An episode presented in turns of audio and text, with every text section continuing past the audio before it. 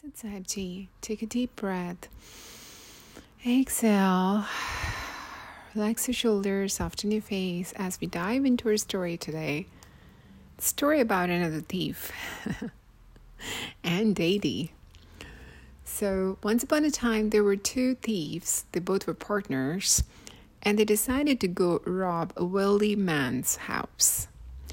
And the occasion was perfect because there was a satsang going on. Satsang is a gathering of people talking about mindfulness, divine, self realization journeys, and sharing, uh, you know, the thoughts and their experiences or their knowledge. So that's what satsang is.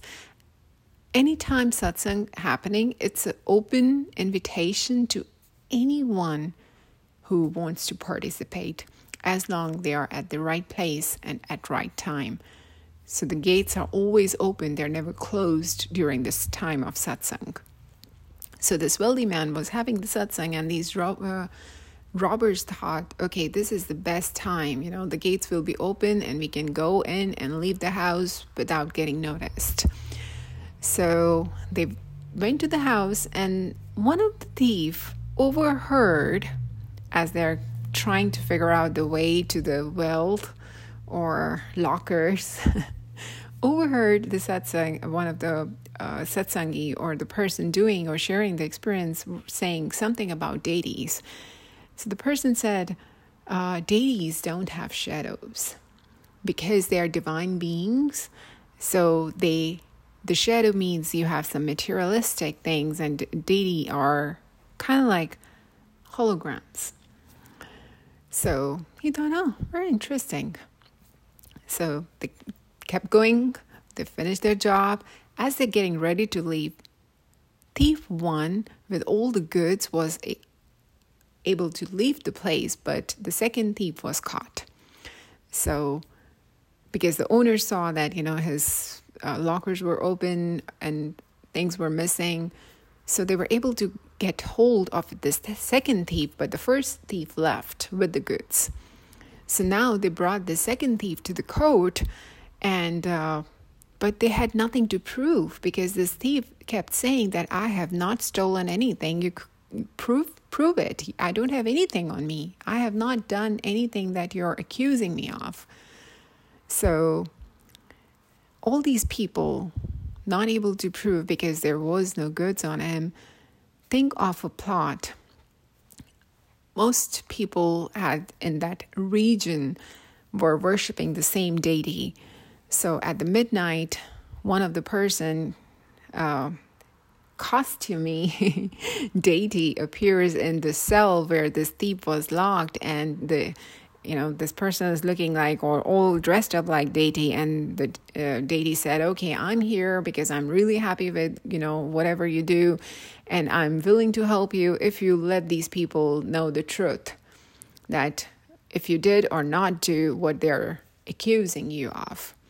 This thief, seeing, so waking up from deep sleep, looking at the deity in front of him almost very very happy right? What else do you want? To have the, the, the deity or the divine you worship standing in front of you?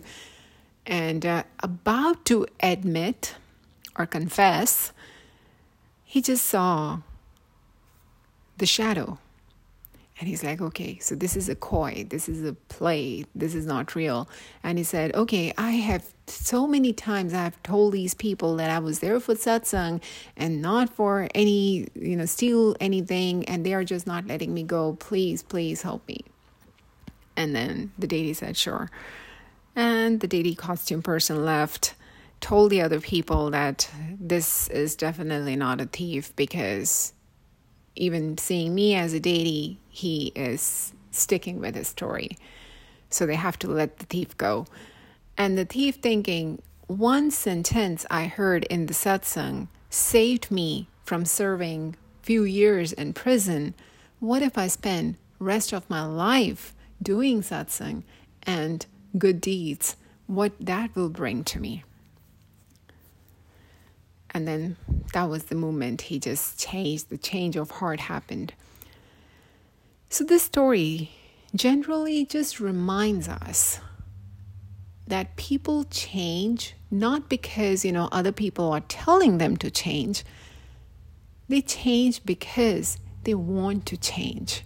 When the time is right, when they are ready, they change. They don't change because, you know, we are telling them, oh, do this and this should be good or this is not bad. Uh, you know, this is not good for you. This is really bad for you and this and that.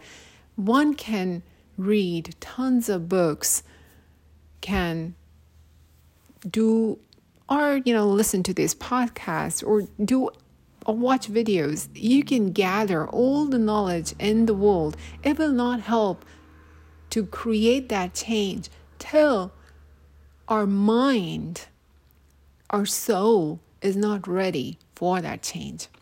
And sometimes all we need is that slightest push in the right direction.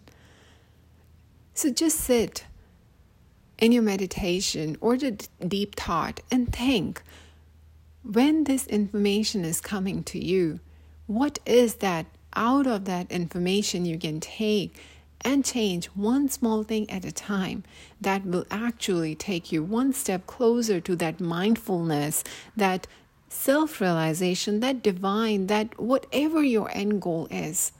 And even if there is no end goal, living with a peaceful mind is something to look forward to. With that thought, let it go. Thank you.